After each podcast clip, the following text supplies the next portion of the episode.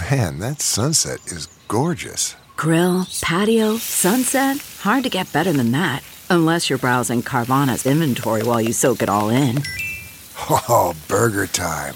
So sit back, get comfortable. Carvana's got thousands of cars under $20,000 just waiting for you. I could stay here forever. Carvana, where car buying meets comfort, meets convenience. Download the app or visit Carvana.com today.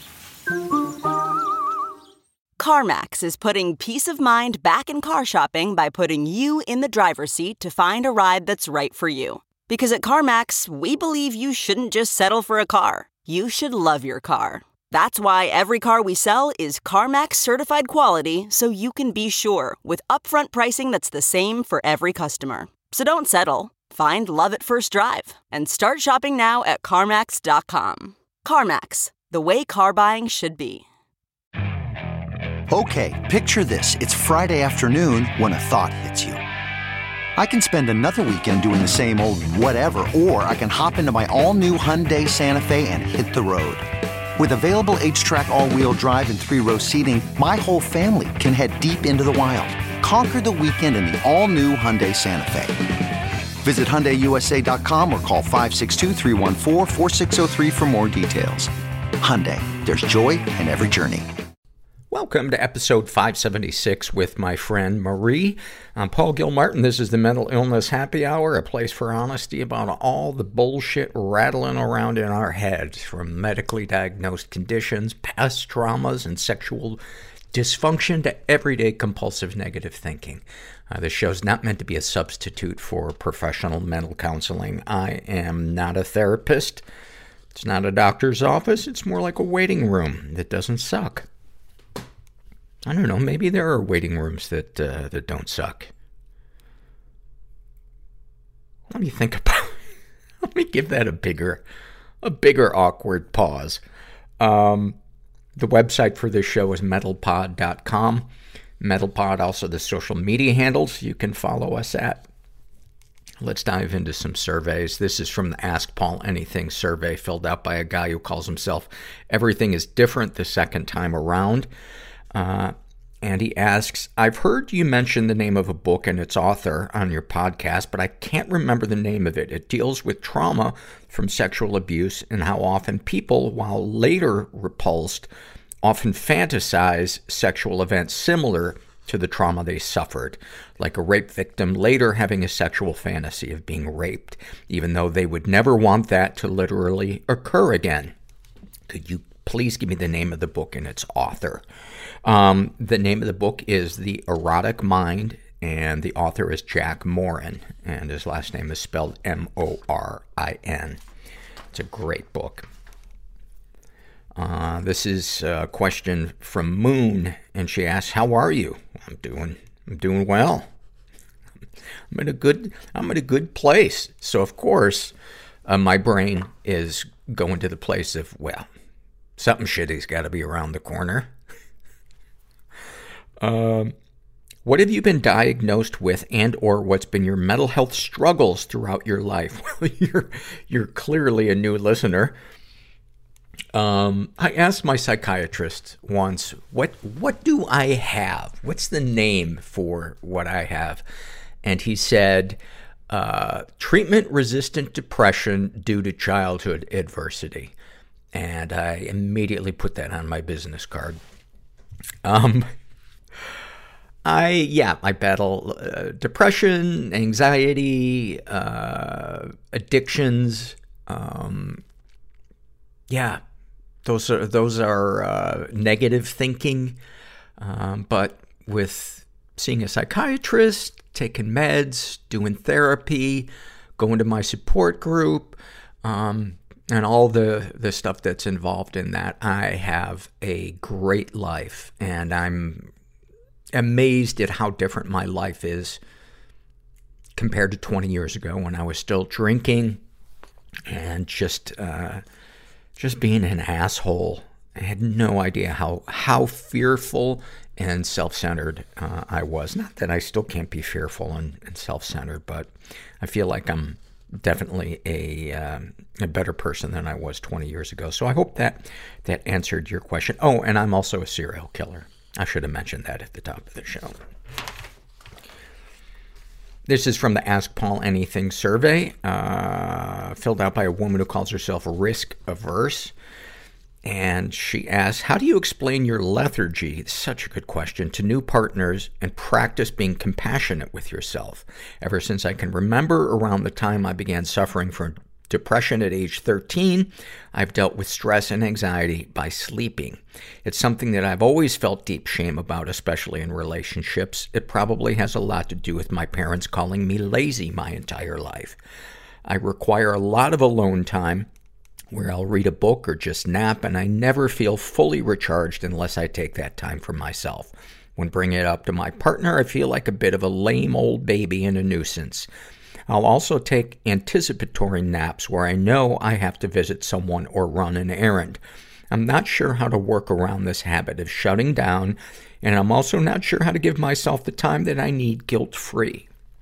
God, that is such a good question, and I totally relate to uh, those struggles. Um, I heard somebody say that people are either energized by being around other people or it takes energy away from them being around other people.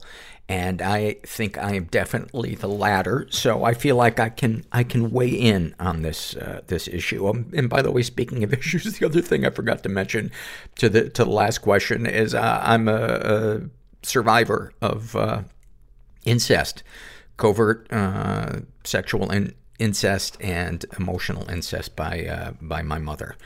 Um, how did how did I forget that one? Um, how do you explain this to new partners and practice being compassionate to yourself?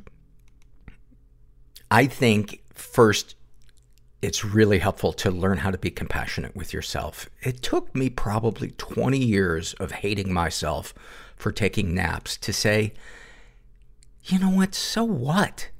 I'm fucking tired or I'm anxious.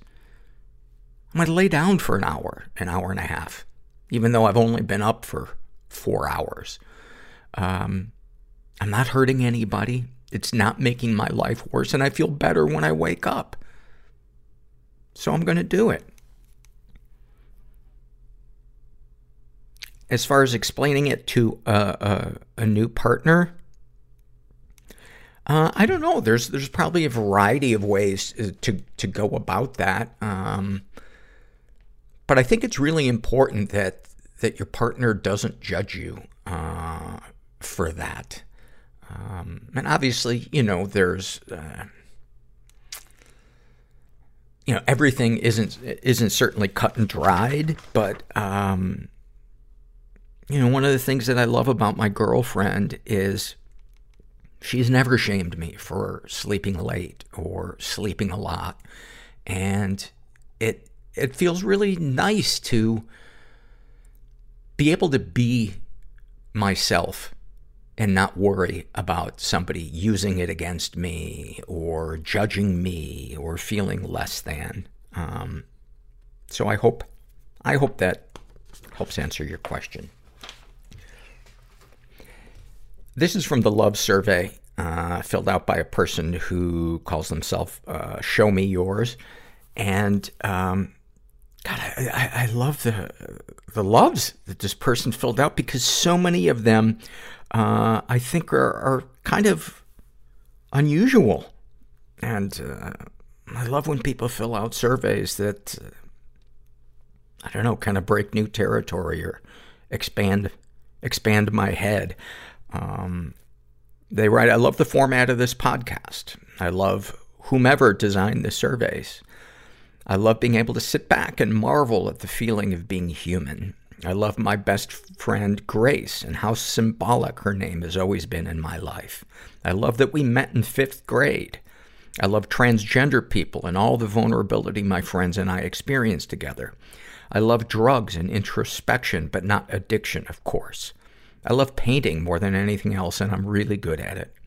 I'm glad that I have a sister who is a prostitute because it wasn't me after all, and to quote Forrest Gump, that's one less thing. I love that fucking movie. I love that my idiot parents are really young, never got married, and lived in separate states. It gave me a lot of freedom, many reasons to travel, and the ability to conquer them both. Uh, I love it. And by the way, uh, people who use the word hooker or whore or prostitute, uh, consider using the word sex worker. Um, it's, it's just a lot less loaded than that, and I think it's, it's less shaming to, uh, to people who are sex workers. Um, where did I leave off? I love when, I, I love being mixed race and somewhat androgynous because I think everyone can see a bit of themselves in me at first glance. I love when babies stare at me in a crowd or when animals seem to smile at me when I walk by them, like they notice something good or special about me. I love when I think an old friend has forgotten me, and then they send me a one-line text message to let me know they're thinking about me, and they make it sound like it's their fault that we haven't talked in forever.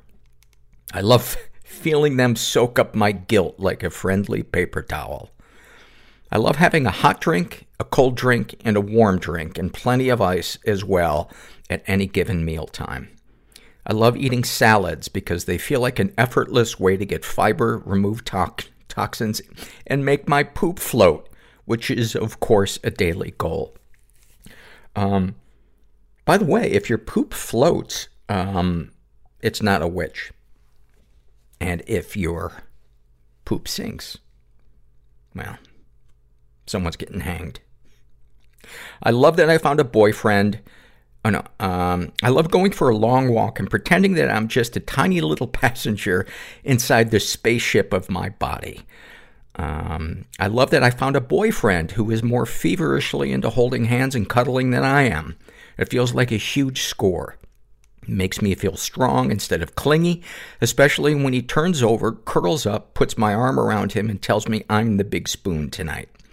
I love that he's effeminate without realizing it. It's a form of vulnerability for a cisgender, hetero, white, 40-old dude, 40-year-old dude, uh, who was raised in the American South. He is a bit conservative. I don't particularly love my dude's open, polite, well-intended transphobia. I love that his dog Murphy is a girl and that he is so deeply attached to her because it helps to train me in not being jealous, which has always been a big problem of mine. I love animals and bugs and I wish I could talk to them like Eliza fucking Thornberry. I love learning foreign languages because it helps me feel like a baby again and I don't know another way to act like a child while also maintaining my dignity. Oh my god, those are so good. I'm going to uh, take a uh, a break in the in the middle of these. I got a few of these left, and uh, I want to give a shout out to our sponsor this week. As always, BetterHelp.com online counseling. I've been working with my uh, counselor Heidi on negative self beliefs, limiting self beliefs, which I think a lot of times maybe I'll just speak for myself, can keep me kind of frozen and keeping my life small and not taking chances and putting myself out there for fear of rejection or, you know, getting too full of myself. Um, I think, I think a lot of us, um, who were raised in environments where there was criticism or we just had low self-esteem, uh, we find it comfortable to just hover around the curb rather than to get up off the, the street because we're afraid that we're going to fall if we, if we get to any, any kind of perceived height. But, um, I'm a big fan of BetterHelp, uh, online counseling. It's nice not having to leave my house. Uh, BetterHelp's licensed in all 50 states. Uh, just go to betterhelp.com slash mental. Make sure you include the slash mental part so they know you came from the podcast. And then fill out a questionnaire. And if they have a counselor that they think is a good fit for you, they'll give you a list to choose from. And uh, if the first one you try is, is not a good fit, you can switch counselors at, uh, at any time. Um, and um, yeah, you can get a, if you go to betterhelp.com slash mental and, and do that, you can get 10% off your first month of counseling. And you need to be over 18. This episode is sponsored by When Breath Becomes Air. When Breath Becomes Air by Paul Kalanithi is the exquisitely observed memoir of an idealistic young neurosurgeon attempting to answer the question, what makes a life worth living as he deals with his own terminal cancer diagnosis. It's a stunning reminder to live while we are alive. A must read for anyone in medicine from a doctor turned patient. For healthcare workers, expand your view on patient care and the fragile beauty of our mortal lives through Kalanithi's unforgettable words. Some of the questions Kalanithi wrestles with in this book include what makes life worth living in the face of death? What do you do when the future flattens out into a perpetual present? When the future is no longer a ladder towards your goals in life? What does it mean to have a child, to nurture a new life as another fades away? When Breath Becomes Air is a number one New York Times bestseller, Pulitzer Prize finalist, and named one of the best books of the year by the New York Times Book Review, People, NPR, The Washington Post, Slate, and more. When Breath Becomes Air is available wherever books are sold. Learn more at prh.com slash breath. Okay, picture this. It's Friday afternoon when a thought hits you. I can spend another weekend doing the same old whatever, or I can hop into my all-new Hyundai Santa Fe and hit the road. With available H-Track all-wheel drive and three-row seating, my whole family can head deep into the wild. Conquer the weekend in the all-new Hyundai Santa Fe. Visit HyundaiUSA.com or call 562 for more details. Hyundai, there's joy in every journey. And then back to uh, Show Me Yours, uh, their love list. I love children. I love teaching. I love the Cleveland show, and I really wish there were a bunch more episodes of that shit. I love removing my pubic hair and grooming my eyebrows. I love being cold at night and breathing cold air while my body is wrapped neatly in a thin sheet or thin blanket. I love falling asleep and dreaming because it's like letting go and touching death. I love that I don't have sex fantasies involving corpses. I love that some people do have such fantasies. I guess. Your fear of death is your love of life in reverse. I'm a kinky person. I didn't want to be I'm, I'm ashamed, a sexual being. deeply ashamed. You are I want to live. fucking depressed. But how? I can't do this anymore. I will be uncomfortable so you will be comfortable. Is life just a series of perpetual losses? You're not depressed. We're black. There is no real chance for intimacy We don't do that. without risking being hurt. Push it all down. You can't go around it. Ireland, like we don't do mental health talk. Through is the only path. No one is ever alone. There's somebody else out there Don't forget experiencing the same thing as you. that the places you feel most broken now You just gotta look for them. will one day be your greatest strength. And when you find them, it's a great feeling. And I'm suddenly feeling horrible about making that joke, but that's how far I will go to get a laugh because I am empty inside. Ah, you're in the right place. I am here with my friend, we're going to call her Marie. I have known you for what, probably seven, eight years, maybe? I'm going to say seven. Yeah. Uh, support group buddies. Um, I know a bit of your story, but I've never really heard it beyond kind of the general sharing of it. And you've agreed to come on and talk about um, the things that you struggle with. One of the things that we're going to talk about is sexual compulsion. Um, but before we get to that, let's let's talk about like where you were raised, what the the vibe was, what your escapes were as a kid, what your inner life and your outer life were like. Okay. I was born in the Midwest, the youngest of six, a Catholic Italian Irish family. And uh, what I remember of that is food. There was always uh, eating and eating quickly. why And why so? because You or everybody? no, I found it to be me. Uh, that th- there was eight of us. You know, there wasn't always a lot of food, and I would be sneaking food, and uh, eating it quickly so no one would see. And part of my desire to eat was my father's rage. He was a rager. He uh, he yelled at home. He yelled at in, at us in front of our friends at the park, at school, at the grocery store. We didn't know when it was going to happen. So I can't speak for my other siblings, but I know I turned to food. I mean, I know they did, but I can't talk for them. And uh, it was it was a really big problem. It consumed my life because I I wore this thing that I didn't even know was an addiction, and everyone else didn't. And I felt excluded from a very, very young age from my friends and from uh, peers. I felt excluded, especially from boys. And my parents didn't know how to help me through that because they were living it. My siblings didn't know how to help me because they were living it, and we never talked about it. And so, that what was your inner life like? What, where would you go to when you would be by your Gracie? Calm down. Where would you go to when you would be by yourself? You know, where would you escape to some place in your head?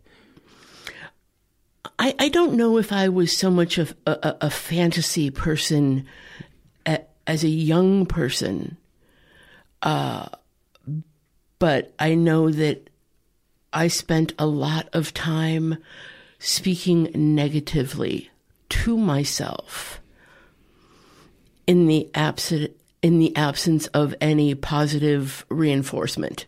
Was there any positive? Oh, absolutely. My mom and, and and my mom would always, she would always say loving, kind things. She was the the kindest, most gentle, loving person I'd ever met, and so much so that I made her my higher power. Mm. You know, I wanted her to save me from all the things that were going on around me, mostly my my dad's anger. And did you ever say anything to to her? Oh, I didn't need to say anything. I she knew. I do remember one time uh, we jumped my friend and I jumped my friend's my neighbor's fence and they had a pool. And so we went into the pool and my dad was pulling up into the driveway and I knew it because he had a bad muffler. Hmm. Okay. So we both jumped out of the pool and I ran up the street and I laid on the ground in between the sidewalk and my friend's car. And for some reason, my dad started coming that way. And again, I knew because I heard the muffler. And he pulled into the driveway right before where I was laying on the ground and got up and came and pulled me up by my hair. He never physically abused me, but he made a scene. Wait, how is that not physical abuse? Pulling you up by your hair.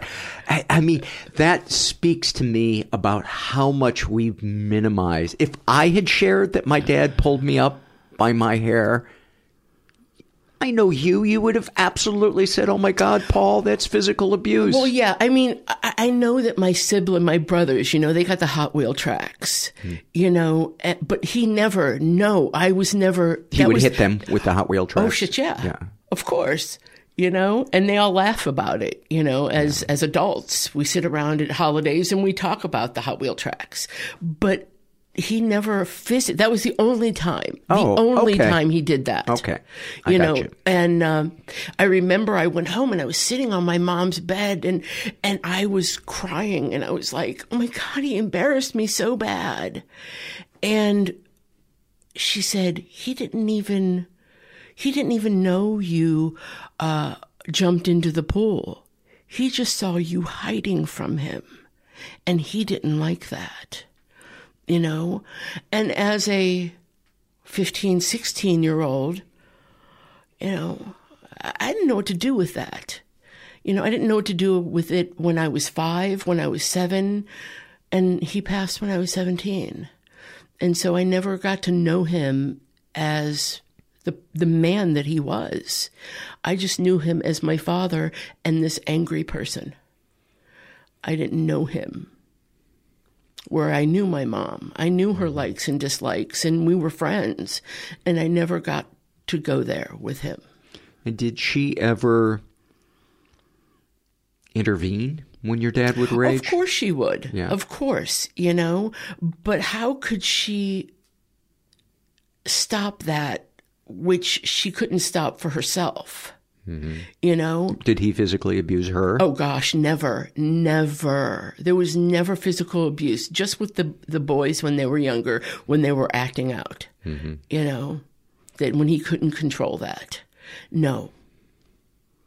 I mean, and other than that, he was a good man. I mean, my mom was a stay at home mom. He provided, he went to work every single day. He was great with people. Like, he was a bartender and he knew your name. And if he, you came back 15 years later, he knew your name again. Like, I got that from him. You know, the people, he, he was a people person and he was funny. He was hilarious. So I'm not saying being in his presence was a complete nightmare because there were parts of him that were fantastic. And I'm so glad you mentioned that because one of the things I fear doing this podcast is that it's just a platform for people to throw their parents under the bus, which, you know, the regular listeners know that it's, it's not that. But one of the things that I've learned in therapy is that there can be a lot of cognitive dissonance in your relationship with somebody, especially a caregiver. And it's one of the most difficult things to navigate because there's I think there's a part of our brain that wants to say was my childhood good good was my childhood bad you know was my parent good was my parent bad and usually the answer is both Right, right. I we listen. We we lived uh, two doors down from a park, and my mom specifically wanted to move to that house because there was a park. So, did I have a bad childhood? No, I did not. Uh, I was loved. My parents were there and accounted for every single day. Dinner on the table. We sat together on holidays. You know, we were loved and cared for. There's no doubt. But there was this overlying anger that affected me.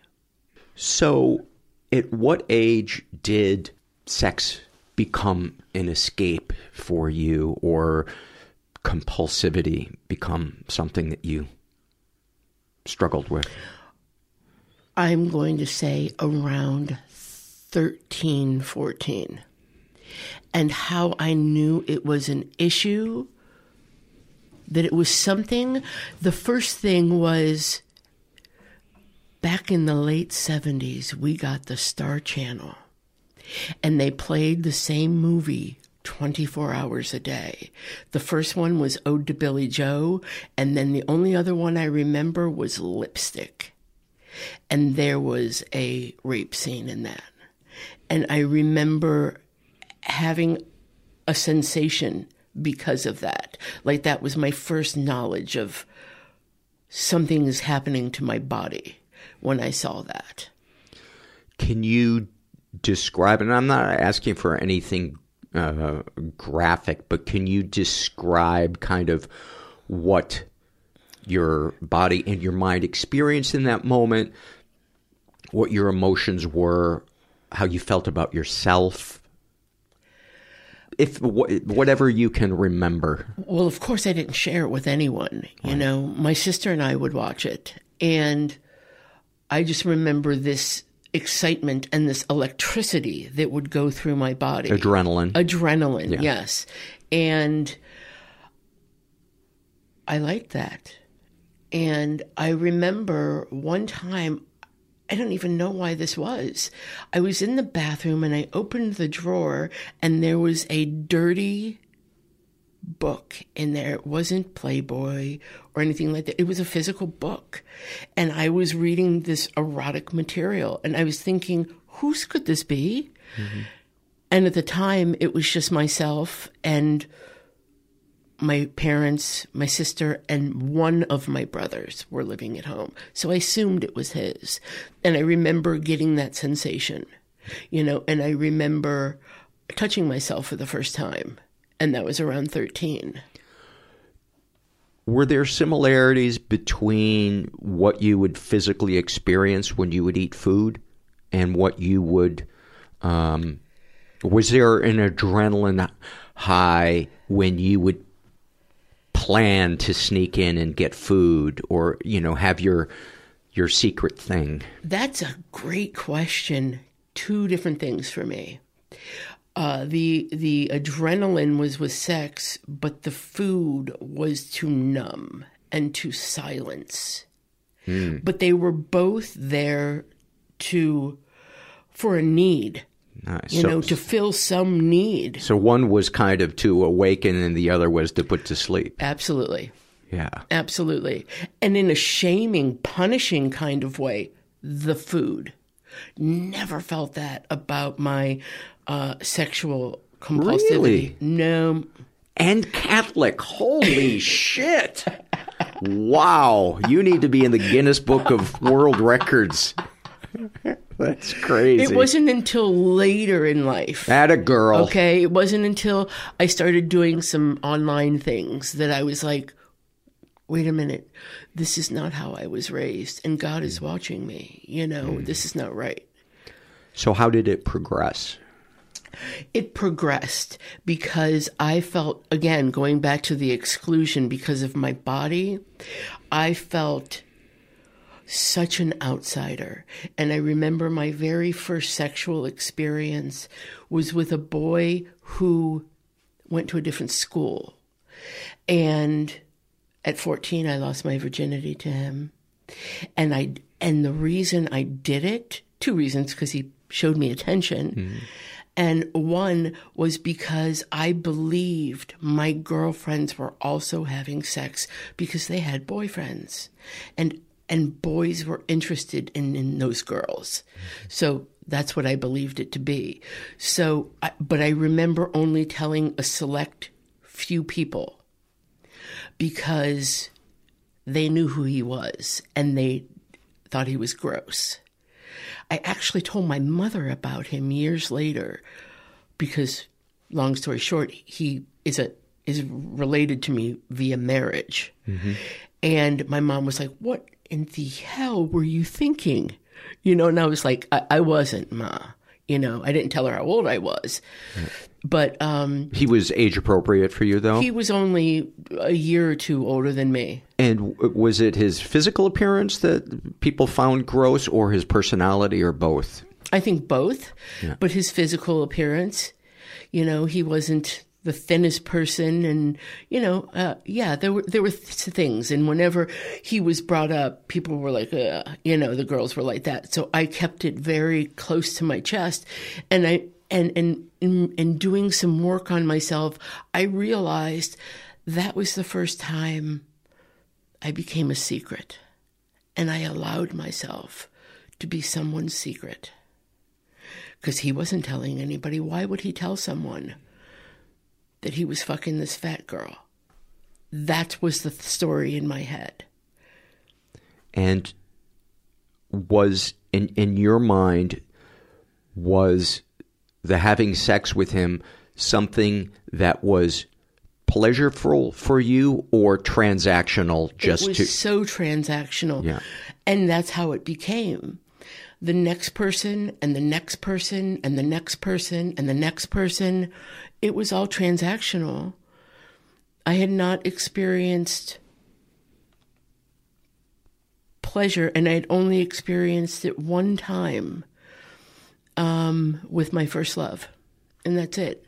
Until I met uh, a lover in the late uh, 90s, late 2000s. Even in my marriage, I there was no sex in my marriage. And that's part of my story. Were you interested in sex in your marriage? Oh my God. Oh my God, absolutely. I had met my uh, my ex husband uh, in person, though he had lived in, in another country, he was here and we just became pen pals.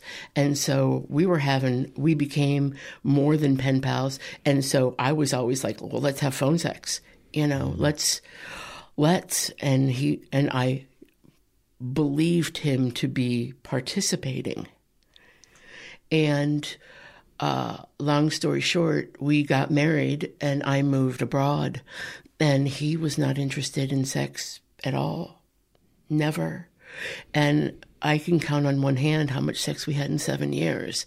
Wow. And I kept saying to him, What's the problem? What is the problem? And he said, I don't know. We went to therapy. He went on medication. He, his answer was just always, I didn't know. And um, being addicted to sex by that time, uh, I didn't know how to handle that because I not only liked sex, but I manipulated men to stay in the web through sex. And how am I going to manipulate my husband if I can't have him to have sex with me? It's like you spent all these years developing this currency that brought you power, and then he's like, you know, we don't accept that that currency here. Because that's you. You hit the nail on the head. Because all of that, sex for me was power. How can I get power in this situation? How can I control this situation? Give me some examples where that occurred. Oh, absolutely. The one that sticks out in my head, and it's general. I remember I had said to uh, someone, I, very close to me, I want to be better than anyone any woman he's ever been with and any woman he's ever ever will be with. And this person said, "You weren't even present." And because I asked my friend, Present how? I wasn't even present to the act of sex. Oh, I see. You were If checked I out. was in my head. I was thinking, I got to be better. I'm going to do. I'm going to do bells and Right. whistles. right. So he thinks I'm better than anybody here, and I'm going to damage him for anybody else. Like he's not going to be able to find that, so he's going to keep coming back. Hmm. I'm going to be his drug. You know, that's what I thought. And so I said to this friend who is gay, I said, why, if you can have that experience with a woman, why do you have it with a man? He said, I'm going to ask you the same question.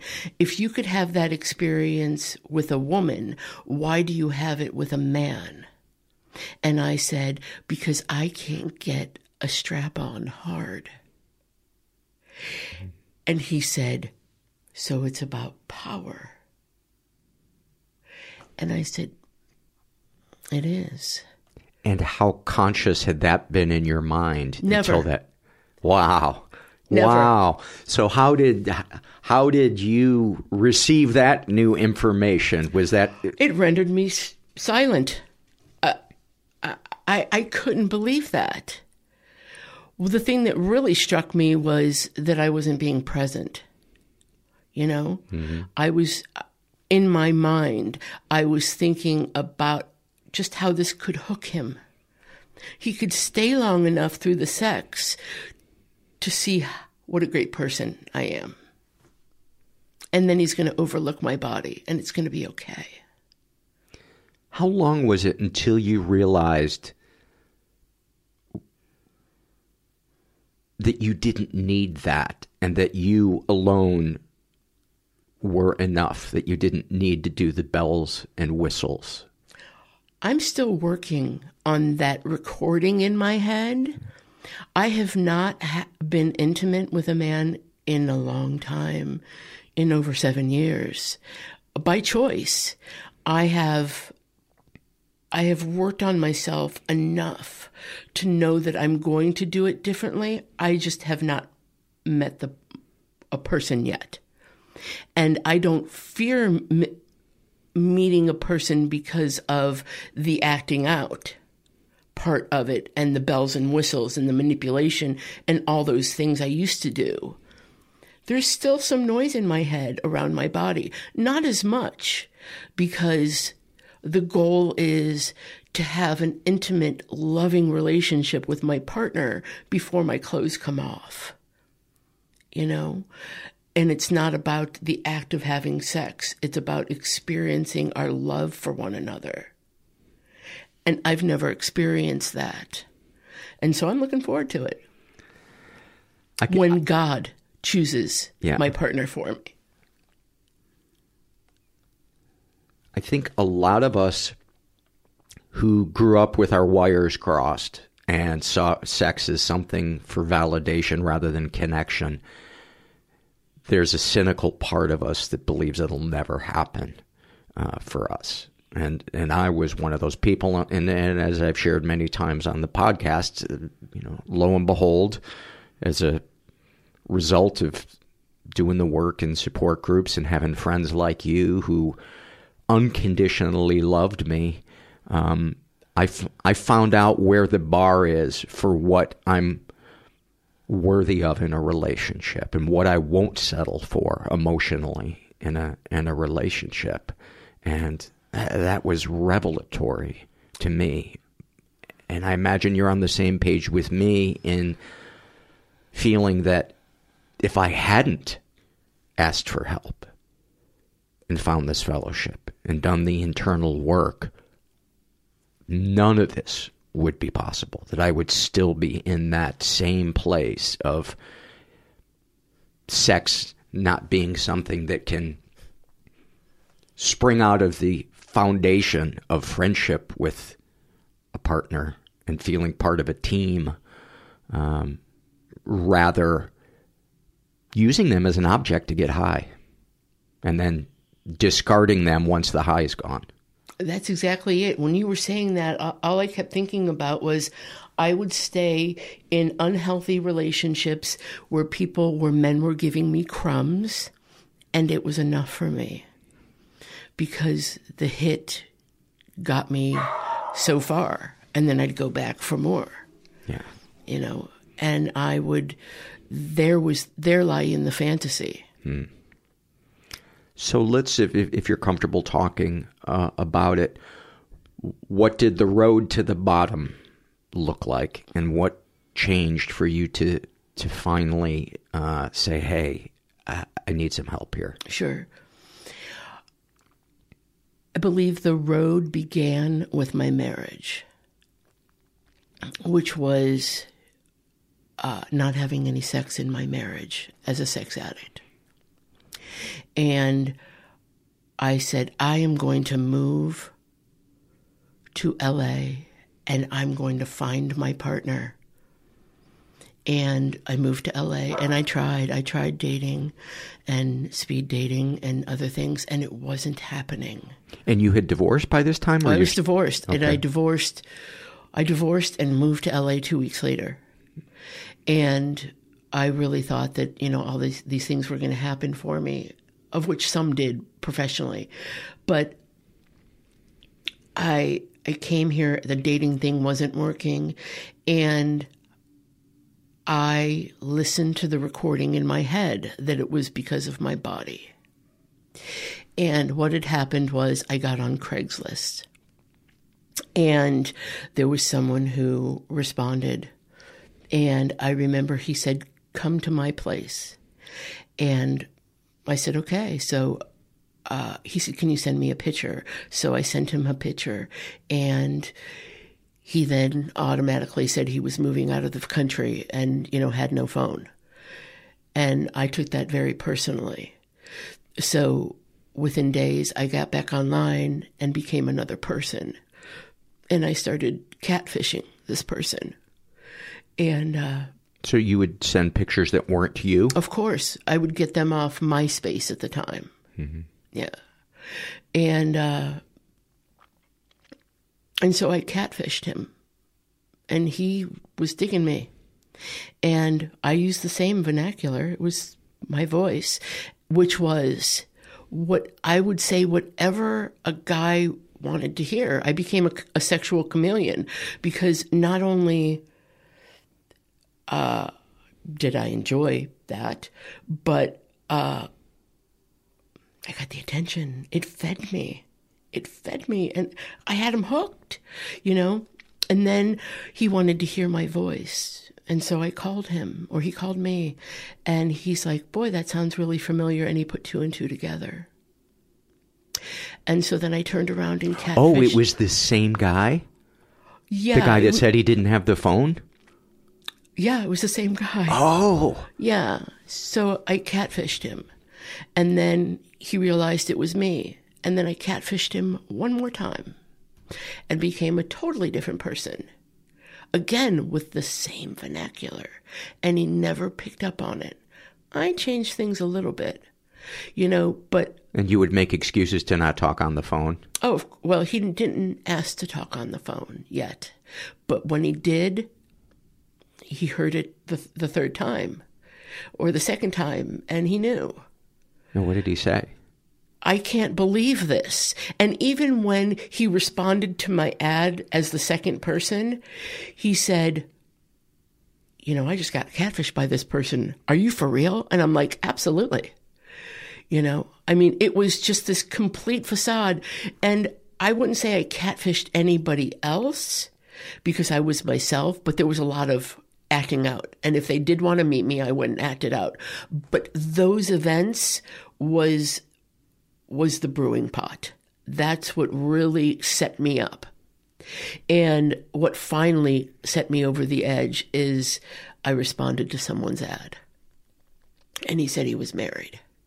And uh, I then had an online emotional and sexual relationship with relationship with him for seven and a half years. And not once did I think I was breaking the girl code. When I read his ad and his ad said, I'm married, the first thought that came into my mind was, he won't want to see my body. Let me answer this ad. Wow. What do you think or feel as you hear yourself say that? I want to cry. I want to cry for her. And I feel it boiling up. Like, I feel so sad that that's the only tools I had. And it got worse because as we spoke, and I recognized that he was in a sexless marriage, my best thinking was if I act out with him and we do all these fantasies, he can go and do it with his wife and he can heal his marriage. Therefore, I can heal my marriage. I was of service. That's what I thought. I'm being of service. Isn't it amazing how an addiction can warp our thinking and it seems so real and so true? It's I, I don't even know who that person is. Like it going through all of that and working through all that sludge like it wasn't mine to figure out. It wasn't mine to fix. It's not my business. Like what person wants a third person in their marriage? I I don't know many of them. Yeah. I've never met that person. You know, and she was the first person, though I didn't do it in person, she was the first person I made an amends to. That was the one that was weighing the heaviest on my heart, The wife. the wife. And had she known about it before then? He said she knew, I gotcha. and we had met twice in person, and though there was sexual activity. There was not intercourse, and I remember him saying that he told his wife, and his wife said, "Good, then go to her." Then then, and that's when I, shortly after that, I stopped it. For various reasons. What, What was the reason? Yeah, or Sure. reasons. The reason was uh, I received an email from him, and he said, uh, "You know, this is all fantasy, and if you're in, you're in. That's great. If you're not, you're not." And that's when I said, "I'm not. I'm not in anymore." And what aspects of it was he referring to it being fantasy? Well, all of it, everything online, it was all a fantasy. You know, we would show up each time with a new fantasy.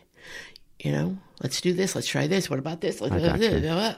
You and, know, and this would be uh, video, audio, text. it would be. It started audio, and then we would send each other pictures and then videos and some audio. Yeah, I would never, um, and I would never uh, disclose who he was. Never say anything to his wife. That is no. I will not ruin his life because of my addiction, and that is um, that is my amends to myself and to him. You know, because it wasn't just sexual. It was I I I became um, connected to him emotionally. We shared our lives with one another. You know, and he was a friend. And so part of me misses my friend, really misses my friend. But I have a lot of friends. I have a lot of friends, and and and the reason the and the main reason I don't do it, besides you know, it's it goes against my morals and my ethics, um, but it keeps me a secret, and I am no longer a secret, and that's something that I have uh, set for myself. It's been many years now that I have written down and spoken it out loud. I am no longer anyone's secret. So that was that was the beginning of recovery for me. And I was with a friend who is my Eskimo and uh, Which which is a term for somebody that, that kind of introduces you to help, recovery support groups, etc. Right. And so I was telling him my secret that no one knew about. No one. And he said, There's this program. And I said, Okay. And, and, and thus it began. And what do you remember thinking or feeling the first time you walked in there? I remember it was actually the second meeting because the first meeting there were bed bugs in the meeting space, so it was outside I, pl- I planted lot. those. I, to be fair, I like to mix things up.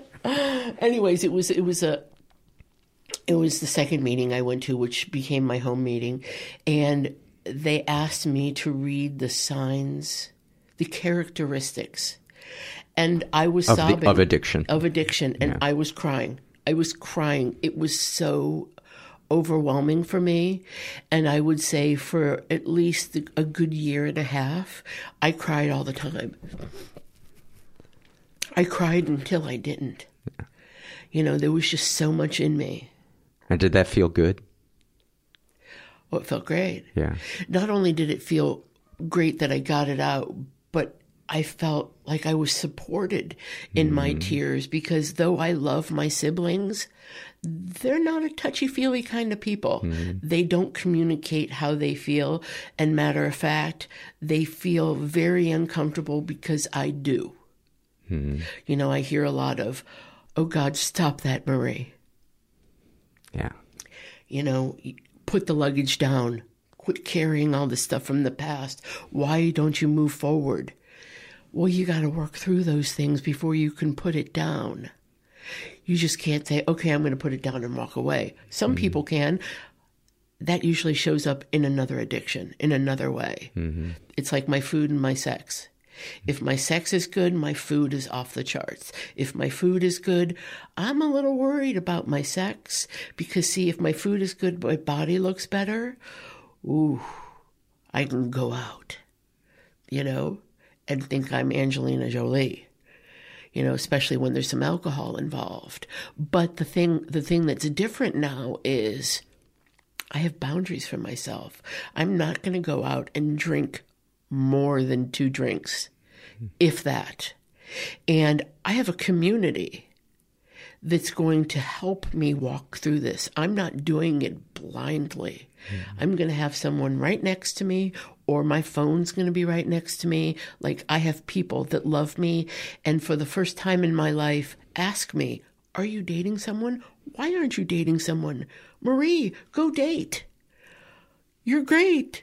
There's someone out there. Like, are you kidding? I lived a life where no one saw me as that. And so it's that alone is very comforting. The, the feeling of having our pain witnessed and validated is so life changing. And the idea of it before we do it is so terrifying. Terrifying. I especially found that about talking about my sexual compulsion because women weren't and aren't talking about it. I only knew one other fellow that was like me, and she spoke of it. And I remember my sponsor always saying to me, if you want to hear recovery, then be recovery. And if I want to hear more people talk about this, then I need to be the one talking about it. Yeah, sometimes we got to go first. Absolutely. Absolutely. And then the. uh, I was bombarded by people. Oh my God, I know and I have and I've done, and I've never heard anybody say that. What'd that feel like? Oh, it felt fantastic. You know, or even to sponsor someone that says, I've never heard anyone say that. I do that. And then to help someone through that because I get it, you know, and to be on the other side of that. It's pretty powerful. Yeah. Well, you are a, a beautiful soul, and it's so good to walk this path with you. And I'm- I'm, I'm glad that we we're finally able to sit down and, and make this happen. And Definitely. just thank you, thank you so much for your honesty and your vulnerability and just being who you are. Oh, it's been my pleasure. And not only being here, but being your, your fellow. I love you. Love you too. Really enjoyed that conversation. Hope you guys uh, did as well. Okay, it's time to commit. 2024 is the year for prioritizing yourself. Begin your new smile journey with Byte, and you could start seeing results in just two to three weeks. Just order your at home impression kit today for only $14.95 at Byte.com. Byte clear liners are doctor directed and delivered to your door. Treatment costs thousands less than braces, plus, they offer financing options, accept eligible insurance, and you could pay with your HSA, FSA. Get 80% off your impression kit when you use code WONDERY at Byte.com. That's B-Y-T-E dot com. Start your confidence journey today with Byte. What makes a life a good one? Is it the adventure you have? Or the friends you find along the way? Maybe it's pursuing your passion while striving to protect, defend, and save what you believe in every single day. So, what makes a life a good one? In the Coast Guard, we think it's all of the above and more. But you'll have to find out for yourself. Visit gocoastguard.com to learn more. Before we dive into some surveys, uh, if you are so inclined as to uh, want to support the show in some way, there's a couple different ways you can do it. You can do it financially by going um, to patreon.com slash mentalpod and you can become a monthly uh, donor for as little as a dollar a month and sometimes uh, you get bonus episodes i think there's uh, well i know there's one up there recently it's um, a conversation with uh, dave anthony about uh, politics and kind of the emotional toll of living in uh, today's political world in, in america um, you can also support us uh, non-financially by going to iTunes uh, or Apple Podcasts, uh, writing something nice, giving us a good review. That that definitely helps. You can fill out the surveys. That's a great free way that, that you can help the podcast. Um, and you can do one-time donations via uh, PayPal or uh, Venmo. And those, those help uh, greatly. And all that information is on the website. This is from the Shame and Secret survey filled out by a woman who calls her, herself a perpetually 12 and sad. And, you know, um, I find often that when I'm reading surveys, um, there will be a theme that just kind of reveals itself. And um, these, these, uh, this collection of surveys is a little dark because a lot of them deal with uh, suicidal ideation or, uh, you know, actual suicide. So just uh, a warning if uh, you don't feel like hearing about that, but I think they're they're very compelling despite the the darkness.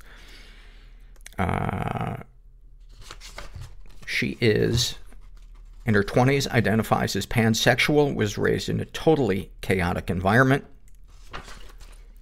was the victim of sexual abuse and never reported it. My aunt told me that my dad molested me when I was younger, but I don't remember it, thankfully. Just always had a bad feeling about him. Uh, she's been emotionally abused. My parents were drug addicts and alcoholics, and they were very emotionally manipulative. Growing up with them was hard. They passed away. Things have been easier without them, I'm ashamed to say. Any positive experiences with them? Oh, definitely. I still speak highly of them to people, even though I hold a lot of resentment towards them darkest thoughts. I think about killing myself all day long and in various different ways, and it always makes me feel calm. I've been told I have quiet BPD, and I'm scared that I'm never going to feel normal slash happy. Every day is an emotional roller coaster, and sometimes I just want to end it instead of working at my DBT therapy and trying to get a handle on it. DBT uh, stands for dialectical behavior therapy, and BPD stands for borderline personality disorder or as it's now called in the in the uh, DSM, uh, emotional dysregulation disorder. Uh, my sister killed herself when we were kids, and I found her. And ever since that day, I've always wished that she would have asked me first because I would have done it with her. Oh, that is so heavy.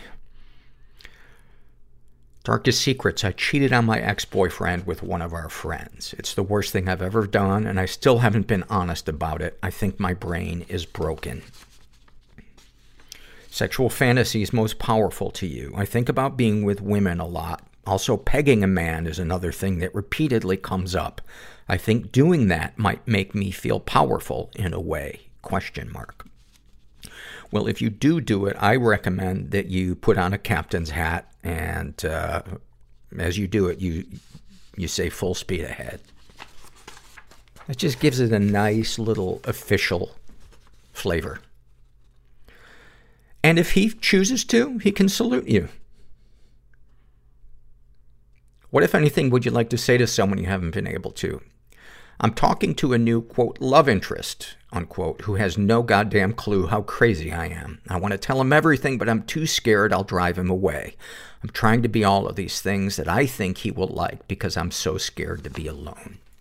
Wow, there is a lot, a lot packed in those two sentences or three sentences. And, um, you know, one of, one of the things that I understand, uh, can come with borderline personality disorder is a struggle with boundaries and a intense fear of abandonment. And it sounds like that, uh, is directly related to these, these fears that you have. And I do not have borderline personality disorder, but I can definitely identify with the feeling of wanting somebody to fully know you in the beginning of a relationship because there's a part of you that is afraid that you're going to be rejected and hey, let's get it over with if it's going to happen. But it can be a little much sometimes for, for that person. Um, and so that might be a good thing to work with your therapist about is what do you reveal to them? When do you reveal it to them? How do you reveal it to them?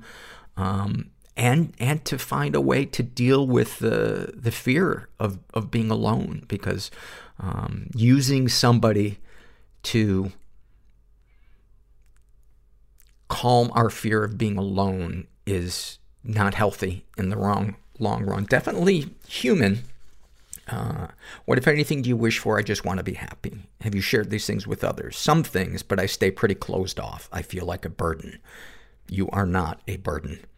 That is, that is such a negative self-belief. And that is also the most common belief of people who fantasize about suicide or attempt or complete suicide. That's the, we did an interview with Kevin Briggs, who uh, was a, uh CHP officer uh, whose area was the Golden Gate Bridge, and he talked to a lot of people who were in the process of attempting to kill themselves or considering it. And he said the biggest, two biggest things that he learned was one, to just listen, and two, that, that they all shared the belief that they were a burden. I just want to say to anybody out there who is considering it, you are not a burden. You know, it is, you got a lot on your plate. How do you feel after writing these things down? Lighter. A lot lighter. Well, I am so glad. I love when I read a survey and people feel better after filling it out. And I'm so sorry about the loss of, uh, of your sister. I, I can't imagine what that would be like finding, finding someone, uh, who's taken their life. Oh my God. Let's get to a happy moment for fuck's sake. Um, this is filled out by Gerald Bostock. And he writes, Some of my sweetest moments in early childhood were when my dad would tell his friends that I was such a mellow kid that he could have 50 like me. He was a woodworker, which I know is an occupation Paul is good at. I was so impressed with my dad and his helpers that I wanted to be like them. I decided to call myself a helper if anyone asked who I was and what my relationship with my dad was. He was older. Woodworking was an activity he took on after losing a leg and four fingers of his left hand in a tractor accident. People thought he was my grandpa. He loved to, he loved to ask them to ask me what I was. When I said I was a helper, laughter ensued. I didn't know what was so funny about that, but the sound of my dad's laughter made me feel really good. I would repeat that any time he wanted me to. My dad's laughter is one of those comforting sounds that will never fade in my memory. Needless to say, my dad was a bigger than life character, not just for me. He was amazing, and so was my mom. In this podcast, we hear so many people speak of their experiences with abusive parents. This makes me realize that I am very lucky. The moments I share here are emblematic of the positive impact parents can have. Hearing so many sad stories compels me to share positive ones to counteract. My heart goes out to all who have had traumatic childhoods. Thank you so much for that. Oh, love reading that. This is a shame and secret survey filled out by a guy who calls himself Moses the Vampire Slayer. He identifies as straight. He's in his 20s, was raised in a totally chaotic environment, uh, was the victim of sexual abuse and never reported it. My stepdad fondled me when I was laying in bed. I have no idea how old I was at the time, five or seven or so. I remember him coming in in the middle of the night and I thought it was tickling or something. I was too young to really know. As I got older, I think I knew but never believed it happened. My memory's terrible to this day. I don't remember most of my early years. I used to roll off my bed in my sleep and would end up underneath when I woke up in the morning. I also had an experience with some older boys that were sons to my mom's friend. They're 10 years older than me, approximately. I also don't remember very well what happened, but one of them would put silly putty in my underwear, and it would get all over, and then he would help me get it back out. It's very confusing to me now because it's a hazy memory. I guess I just detached so much during my childhood. When I was 19 or 20, I was staying the night at a girl's house that I had just hooked up with a few times.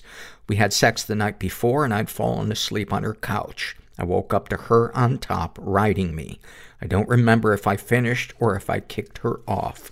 I probably finished. He's been physically and emotionally abused. Um, really abusive parents used him as a pawn in their divorce. Um, lots and lots of emotional uh, abuse. Um, any positive experiences with the abusers? Yes and yes. This is what was so confusing to me for so long.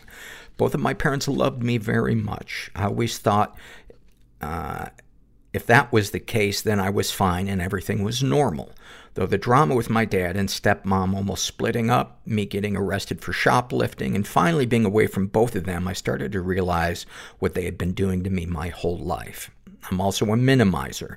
I still have a relationship with my stepdad today and we get along.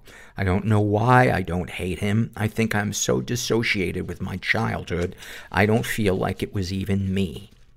Darkest thoughts. I think about driving off the expressway into the biggest tree or off the dirt that builds up uh, an on ramp and hit that like a ramp and fly through the sky. Sometimes I think about hanging myself on the pipe that goes across the ceiling in my bedroom. Darkest secrets. All the sexual abuse. I haven't told anyone except my girlfriend. I haven't processed any of it. I struggle to remember everything. I used to hump my stepbrother's cat and also my dog a couple times. I was such a horny kid. It kills me to think about doing that to my dog. I hated myself for doing that. He was my best friend, and I miss him so much. He died in 2014. And thanks to your previous episode about losing pets and non-marriage breakups, I have learned that I never grieved for him. I bawled my fucking eyes out that whole episode. That was uh, one of the episodes we did with Dr. Guy Winch, and yeah, that was a um, uh, such a great, such a great uh, conversation with him. I got a lot out of it too because, um, I, I when my dog Herbert died in 2017, uh, I just I could not get over it. I could not get over it, and I cried for a couple of couple of years, and I felt like, what is the f- what is the matter with me? And then I felt bad that I wasn't as sad about Ivy, who died uh, a year or two later. But sexual fantasies most powerful to you: having sex with my girlfriend's mom. She's not hot. I don't know why that turns me on. Incest porn and anything where the girl looks like my girlfriend, so I pretend she is with other people. Getting caught is also a big one for me. What, if anything, would you like to say to someone you haven't been able to? I want to tell my mom not everything is about her. I control my own life. She can't make me do anything anymore. I want to tell my step parents to fuck off. What, if anything, do you wish for? I just wish that my half brother, my mom and stepdad's only son, has a tiny amount of the emotional trauma as I had. He is 10 years younger than me and my best friend. I try to keep him away from her as much as I can. I want him to move away for college when he graduates and be free to decide what he wants to do with his life and not have her try to guilt him into doing what she wants him. Have you shared these things with others? My current girlfriend is the only one who knows about the sexual abuse. We've been together for seven years and she knows more about me than anyone in the world. She is unfairly my therapist. It feels good to talk about these things, but I feel bad because she has her own issues and I don't want to be a burden. A burden. How do you feel after writing these things down? I'm not sure. I feel like I hardly, like I didn't hardly say anything. The stories run through my head and are so sporadic I can't concentrate to write everything. I feel frustrated that I did a shitty job on this survey. I want to retype everything. Yeah, that, that, this was a great and moving survey. And so if you're listening to this, tell that voice in your head to, thanks for sharing, but shut the fuck up. And about, uh, you know, sharing with your girlfriend, there, there is a fine line between being open with our partner and uh, making them our therapist. And, um, that's why I think it's so important to have a support network, be it a therapist, support groups, close friends. We gotta, we gotta spread, spread that information around, in, in, in my opinion, because we can overwhelm somebody. Um, anything you'd like to share with someone who shares your thoughts or experiences, just be care, because your parents love you doesn't mean they can't fuck you up emotionally. Intention isn't the only thing that matters. Your problems matter. Thank you for that. This is from the Love Survey, and this is filled out by that therapist friend who is also sad sometimes. And they write, I love the moments when I'm walking home from a party or from visiting friends late at night after having fun with some people I love, and everything is quiet and serene. No people, no cars, just me walking down the street to my apartment. In these moments, I sometimes get a glimpse of absolute gratitude, contentment, and happiness. Everything I stress about, even unconsciously, suddenly seems to be completely gone. Feels like it's not part of the reality I perceive at that specific moment. In these moments, I off, in these moments, I often think that it would be okay if I die now. Not in the way that I don't want to keep on living, but in the way that I appreciate everything I have experienced so far, and that this specific feeling would be the best feeling before leaving this world that can be so beautiful sometimes. This specific feeling passes after a second or two and sometimes takes months after it shows up again.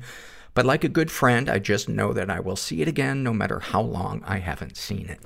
I love that. And I, I love experiencing that moment too where you're just like, hey, if I went right now, my life would feel complete. This is from the Ask Paul Anything survey, uh, filled out by a person, a non-binary person who uh, refers to themselves as, is my addiction legitimate? And they ask, have you ever struggled with quitting cigarettes? Yes, uh, I did. I smoked when I was in my mid twenties for about a year or two. And of course, you know, being an addict, I went immediately to Camel No Filters. Uh, and then one day, uh, sorry for the graphic description, but I coughed up something that was black and I went, I need to quit. And it was hard. It was hard. Um, I would relapse and start smoking again. And, but the thing that changed it for me, and this sounds so ridiculous, but I found something to do with my hands. I took up golf. And if I wasn't playing golf, I was watching videos about golf. And I don't know, that gave me something else to focus, focus on. And also, I gotta say, coughing up something black, it, it can be a good motivator. But yeah, cigarettes are a motherfucker. Um, so I don't know, um, what will wind up working for you. Some people, you know, believe in hypnosis or hypnotherapy. Other people, you know, swear by acupuncture or the nicotine patch. Um, I just know that that's what worked for me. But yeah, uh, cigarettes are a motherfucker.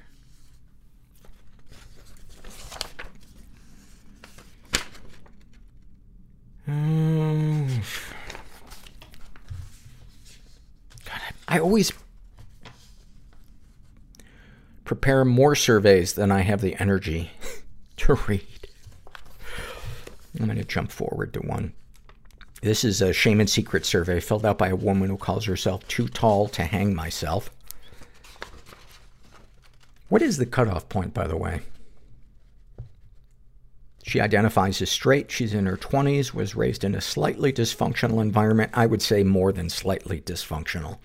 Uh, ever been the victim of sexual abuse? Some stuff happened, but I don't know if it counts. Uh, yeah, it definitely counts. She writes, My mother was hypersexual when I was younger. She would smack my ass, saying how wonderful my figure was, and she would try to bathe me until I was 12 years old, even though I expressed my dislike for it. That is so fucked up. And I experienced that around that age, an unnecessary bath that completely fucked me up. She's been emotionally abused. Uh, my mom is a complete narcissist. If I don't do the best in an exam, she will criticize me and tell me how useless I am compared to my brother or other family members. When I don't win a race in sporting events she forces me to participate in, she will tell me how unfit and hopeless I am and how bad I make her look. Jesus. Any positive experiences with them? When I'm doing well in life, my mom shows me lots of affection. Uh, we've had many positive experiences, such as going to films together and other activities. That can be the thing that fucks us up so much, too, is when we do what they want us to do, then we get what we perceive as love. But, uh, you know, conditional love is, is so damaging. It's, it's, uh, it's so confusing. Darkest thoughts. Sometimes I wish my brother would pass away. I know it's horrifying, but he's my mother's favorite, and she uses his achievements against me. He was a straight A student and is currently studying neuroscience in university. He was also a high-level swimmer, and my mom expects me to follow in his footsteps. Darkest secrets. I've tried to kill myself twice. Both times I didn't stop of my own accord, and I still wish to end my life. I plan it extensively every day. Please, please, please talk to someone. Please, please, please reach out for help. Sexual fantasies most powerful to you. One of my deepest fantasies has always been being dominated or even raped by a man. The thought of it arouses me as well as terrifies me. Whenever I think about it, I feel like I'm broken in some way. You are not broken. That is a common fantasy that people have despite them being horrified of it in real life. And as I talked about earlier in the podcast, that book, uh, The Erotic Mind by Jack Morin, uh, breaks all of that stuff down and explains the way the brain works and fantasies and trauma interact. Um, I highly recommend reading that. What, if anything, do you wish for? Um, or what, if anything, would you like to say to someone you haven't been able to? I would like to tell my dad how my mother treated both me and my brother, and I would want to ask him to not be as emotionally closed off as he was so we could feel as if we could speak to him. What, if anything, do you wish for? This is probably not what this question is asking, but I wish for death. If you're asking for a happy wish, I would like a stable environment since I never had that as a child. Have you shared these things with others? I have not. Uh, as I feel it would jeopardize our relationship and I wouldn't even get the limited love I get at the moment. Uh, how do you feel after writing these things down? I feel the same as beforehand. Anything you'd like to share with someone who shares your thoughts or experiences? I would tell them that even though you feel like nothing will improve and that you won't ever get validation, you will feel better over time and you don't need that validation from your family. You can validate yourself. Look back on your achievements and be proud. And I would say even more than that, forget about the achievements. Just look at yourself and be proud. And I know that sounds so fucking cheesy and new agey, but it's true. You know, it had never occurred to me until I was in a support group in like my seventh or eighth year in a support group that this mentor said to me, you don't have to do anything to be worthy of love. Just being born, you are worthy of love. And that was mind blowing to me. This is a happy moment filled out by a woman who calls herself Hi Paul. And her happy moment, watching a movie under a blanket in the afternoon with my five-year-old that we both legitimately enjoyed. She had a cold and was home from school. There was sunshine coming through the window. I felt proud of my decision, decision to work for myself so I can take a random afternoon off, and even more proud of myself for actually doing it, which I don't often enough. It feels rare to have one-on-one time with one of my kids like that, cuddling under a blanket. I love her company so much. Mm. I don't think I need to say how much I fucking love hearing that. Can I, can I make more paper rattling noises?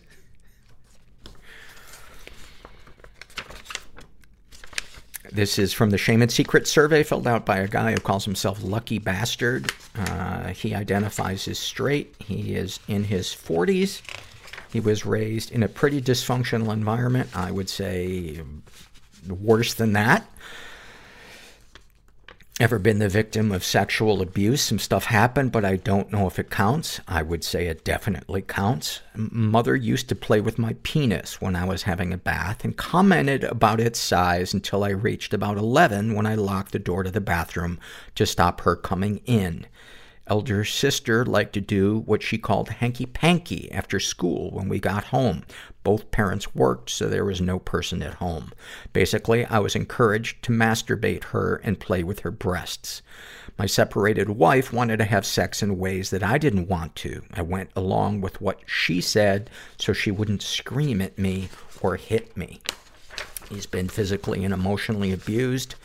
Uh, parents didn't give a shit about me. They were only interested in my sister who required lots of help. Uh, quote, we always knew you were the type of person who could look after themselves. Unquote. Used to get hit a lot. Mother used to really like punching me. Separated wife used to shout, scream at me, occasionally punch me, made me do stuff in bed that I didn't want to. I feel like a coward for never walking away. I'm shit, I'm weak, I'm a pussy, just a complete waste of fucking space, didn't stand up for myself, so deserve all I get.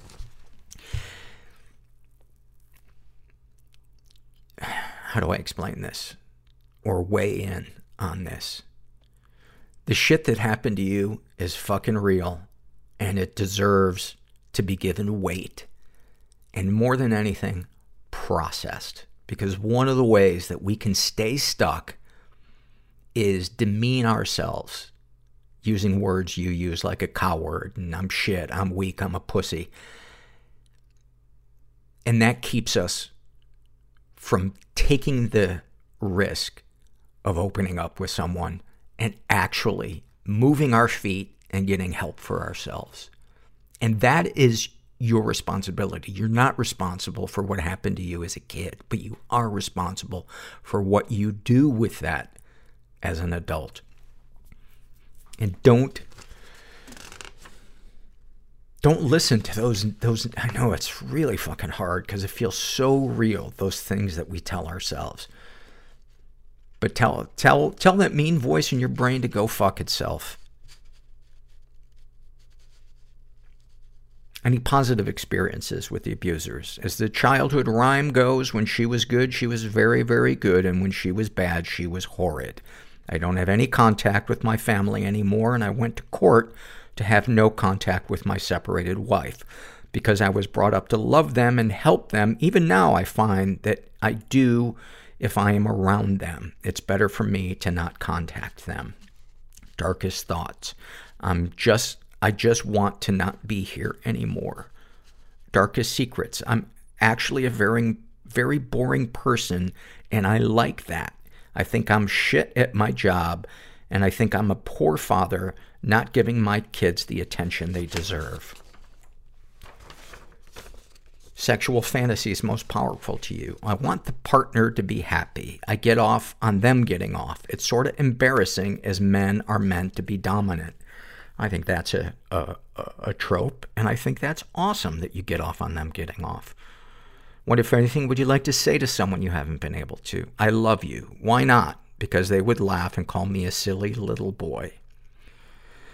Have you shared these things with others? Why bother? I need to work to provide for my kids. If I don't work, then they would end up in a car. I'm not letting them down. Those two things are not mutually exclusive.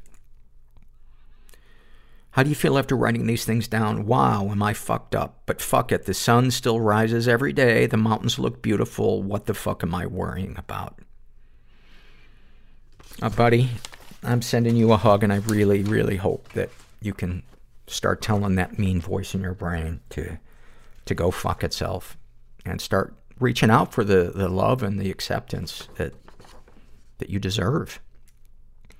And I think you'll find that you will be more present for your kids. You know, that, that negative voice in our brain, when we are beholden to it, it sucks up so much of our energy and attention.